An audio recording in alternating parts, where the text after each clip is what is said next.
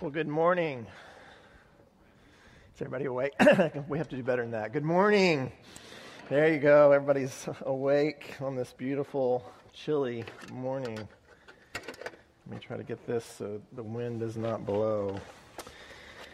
Well, last week we left off with Moses asking some very honest questions of God. And uh, during uh, Daniel's sermon, he invited us to think about the questions that we might have of God. So on Wednesday, I took the morning to just sit and journal. And I began to just think of all the different questions that I have of God. Well, I stopped after the 14th question, and I could have gone on and on and on. Because the truth is, we all have questions of God. For me, one of the questions that I was wrestling with was the whole idea of why God allows the media and our social network to continue to promote lies, lies that have evil influence over our society.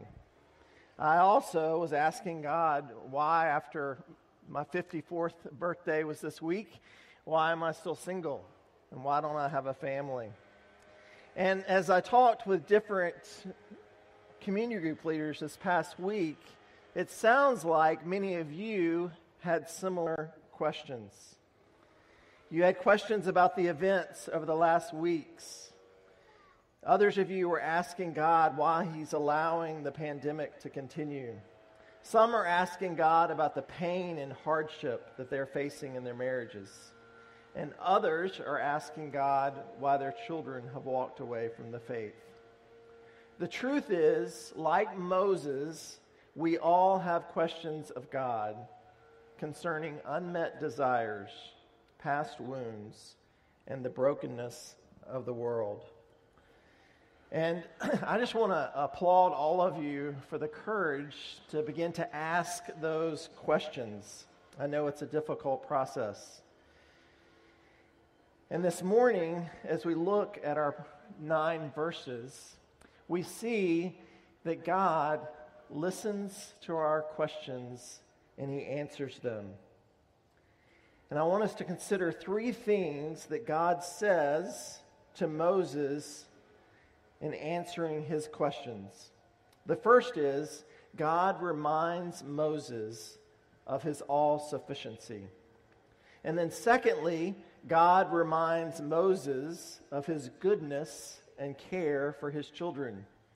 And then, thirdly, God informs Moses what he's going to do on behalf of his people. Let me pray for us. Father, we're grateful this morning for the chill in the air.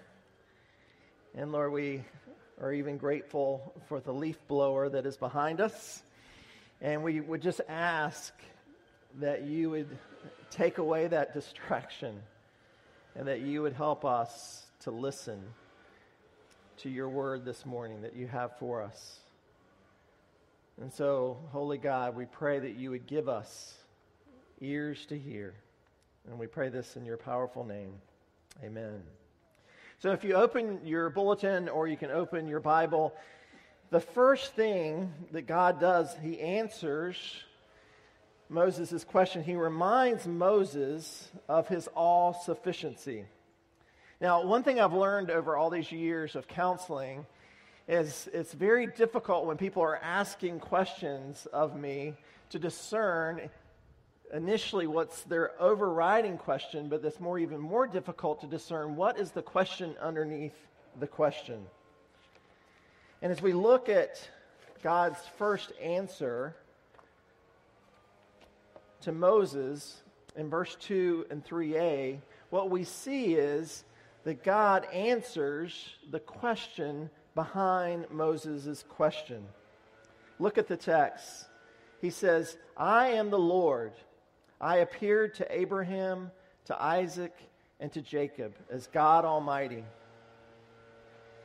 God reminds Moses in this verse of one of his names the name he gave Abraham, Isaac, and Jacob, the name El Shaddai, which means God who is sufficient. God saw that the one thing that Moses was feeling and the one thing that he was asking underneath all the questions that he asked was a sense of powerlessness. Moses felt powerless to change Pharaoh and to help deliver the Israelite people. And so, God, knowing how Moses was feeling, he says to him, I want you, Moses, to remember that I am El Shaddai. I am God Almighty. I am sufficient for your helplessness and your inadequacies. You see, God had established a covenant with Abraham to make him a father of many nations, to multiply his descendants. But at the time, Moses, I mean, Abraham was old and Sarah was old. And so they felt helpless. They felt powerless. And it took time. And God came to Abraham and said, Remember my name. My name is El Shaddai. I am the sufficient one. I am the one who's going to open Sarah's womb. I am the one who's going to give you a child. I am going to make you the father of nations. I am God Almighty. One commentator says it this way God reminds Moses that when he is at his weakest, God is most potent. And as we look to the New Testament, we find Paul with similar questions of Christ as he asks him to remove the thorn from his side that is rendering him powerless. And Jesus' answer to Paul is the same as God's answer in Exodus 6, verse 2 and 3. My grace is sufficient for you, for my power is made perfect in weakness. Therefore, Paul writes, I will boast all the more gladly of my weakness, so that the power of Christ may rest upon you. For the sake of Christ, then, I am content with weaknesses, insults, hardships, persecutions, and calamities. For when I am weak, you are strong. Moses was wrestling with his sense of powerlessness, his sense of helplessness. And as he was asking God questions, God knew that he was struggling with that. And so God answers by saying to him, Remember my name. Remember that I am El Shaddai. I am all sufficient. I am the one who will help you. I am the one who is adequate. I am the one that has power when you feel powerless. And so this morning, as you reflect on your questions of God, my guess is that one of your underlying issues is the same underlying issue that Moses felt, and that was a sense of powerlessness. A sense of powerlessness to change our circumstances, to heal our wounds, to restore the brokenness in the world. Our text tells us this morning that God hears your questions, and He answers by reminding you that He is El Shaddai. He is the all sufficient one who can overcome any personal inadequacy and who will provide for you when you feel helpless. God is sufficient. He has every resource that is needed to care for you and your family. He has the power to heal and restore. And no matter how great the giants you face in your own heart or in the world, God is greater and more powerful. If he can work through David using one stone to topple Goliath, he can work through the Holy Spirit to strengthen and embolden you and me. So, as we look our text this morning, the first answer that God offers Moses is the reminder of his all sufficiency.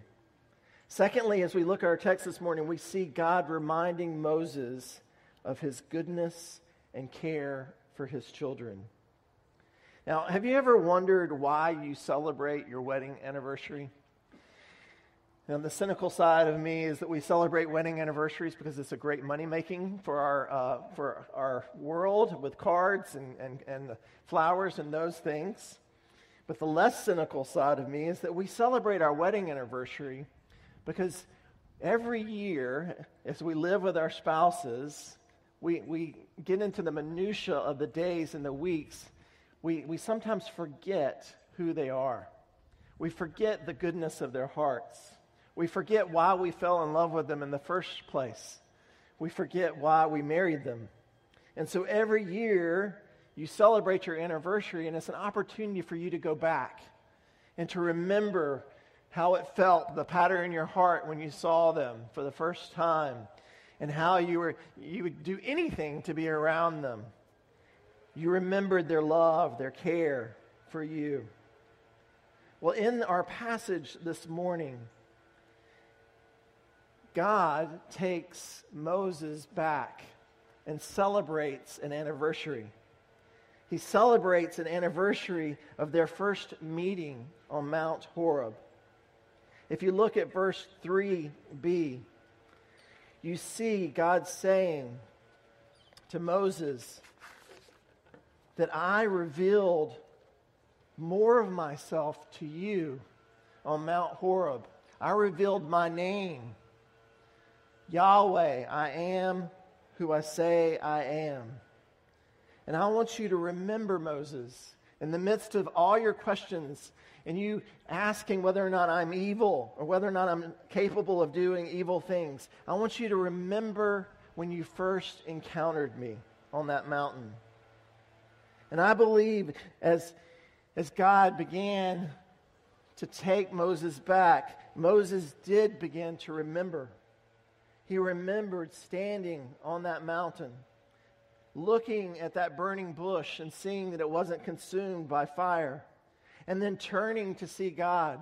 And God, in that moment, saying out of his kindness and grace to Moses that he needed to take off his sandals because the ground in which he was standing was holy ground. Not because the dirt in and of itself was holy, but because God's presence was there. And God is a holy God. There's no imperfection in him. There's no evil that exists in him. And God is saying to Moses, Go back, remember. You're questioning whether or not I'm evil, but remember what it was like to be on the mountain with me. I am a holy God, I am perfect. And also remember when we were all on that mountain, I know you're wondering whether or not I care about you and the Israelites, but remember Remember what I said to you on Mount Horeb. I told you, I have surely seen the affliction of my people who are in Egypt, and have heard their cry because of their taskmasters. I know their sufferings, and have come down to deliver them out of the hand of the Egyptians, and to bring them up out of the land to a good and broad land, a land flowing with milk and honey. I told you on that mountain that I care about you and your Hebrew brothers and sisters. I told you then, and I'm going to tell you again now, I have established my covenant with them to give them the land of Canaan, the land in which they lived as sojourners. Moreover, I'm going to remind you again, Moses, I have heard the groaning of the people of Israel, whom the Egyptians hold as slaves, and I have remembered my covenant. God reminds Moses of that first encounter. He reminds Moses that yes, he is holy, he is perfect, there's no evil that exists in him. And he reminds Moses, though it doesn't look like God cares about the Israelites or about him, he reminds him of that encounter and the words that he said to them that he heard the groaning of his people and he still hears their groaning and he cares for them. And so, as we ask our questions of God, I want to encourage you to go back and celebrate your anniversary with Him. Because what I find and what I have found this week is I asked all my questions of Him. It was so helpful to go back and to remember when I first met Christ at age 16, to remember his goodness, to remember how alive he felt to me, to remember how holy he felt to me, to remember how alive God's word was to me, to remember that he is good and that he is loving and that he is caring. And so, when we remember our first encounter with Him, it's, it's almost as if our questions of Him dissipate into His love and into His grace and His mercy. And so, as we look at our passage today, first we see God reminding Moses of His sufficiency. Secondly, God reminds Moses of His goodness and care for him and the Israelites.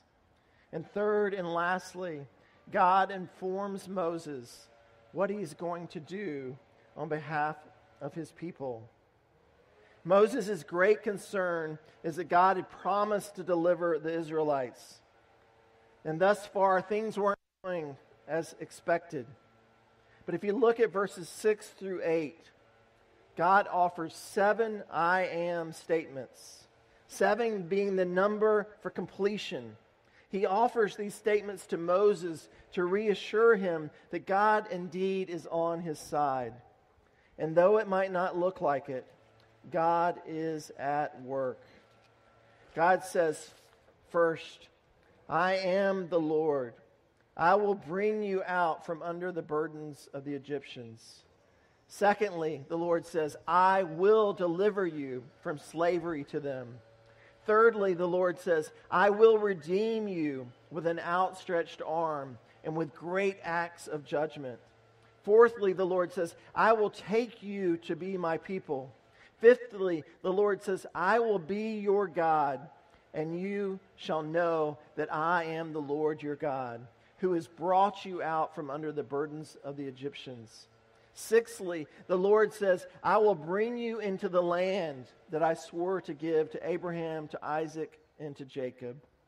And seventh and lastly, the Lord says, I will give it to you for a possession. Remember, Moses, I am the Lord. In these seven statements, the Lord speaks of a future deliverance he speaks of the intimacy that he has with his people, and he speaks of their inheritance. God graciously reminds Moses of his work of liberation, bringing out the Israelites from the yoke of distress because of their slavery. And God promises redemption for his children. God says, I am your kinsman redeemer who is willing to buy you back from Pharaoh and as your kinsman redeemer, I will give you the land, your inheritance that I had promised to your forefathers. So, Moses, rest assured, I will complete what I have set out to do. Don't give up. Remember who I am, and remember that I have the power to liberate, the power to redeem, and the power to restore your brothers and sisters from the hands of Pharaoh. And, and in the midst of all of these I am statements, I believe Moses' heart began to shift. His faith began to grow. But as we look at verse 9, we see that while Moses took in all that God had said to him and was comforted by that, he went and spoke to the Israelites. And they struggled to listen to Moses because of their broken spirit and harsh slavery. And what I love about this is Moses hears God answering him, and it grows his faith. But when he goes to the Israelites, they continue to struggle. And God is so patient with us. Because he could have easily just said at that point, I am tired of you guys. I'm tired of you complaining. I'm tired of you bickering. I'm tired of you not trusting. But as we will see in the upcoming chapters, God didn't do that. He is a gracious God. He is gracious with our questions. And even when He answers our questions and we struggle to believe Him and struggle to walk with Him and we continue to complain, He is gracious with us. He has offered us promise after promise after promise. And so this morning, as you think about your own questions that you have of God, know that you have a God who not only listens to your questions, He wants to answer them. He wants you to see his character. He wants you to hear his love for you. He wants you to take you back to when you first met him and the richness of your relationship with him. He wants you to remember the faithfulness over all these years. He wants you to take his word that's full of his promises for you and to stand on those promises. As Daniel mentioned last week, God never chastised Moses for asking difficult questions, nor does he frown on us for asking him difficult questions. In asking our questions of God, we draw close to him. And God answers not only Moses, but he answers us. My prayer is that you and I will have ears to hear him, that we'll have the courage to continue to go to him and to ask those questions of him. And when he speaks, that the Holy Spirit will give us the faith to stand, to stand on his word, to stand on his promises, and to continue to walk in faithfulness with him. Let me pray for us. Father, we're grateful this morning for your goodness to us. Lord, we pray as you answered Moses and all of his questions. We pray that we would have the courage to ask you our questions.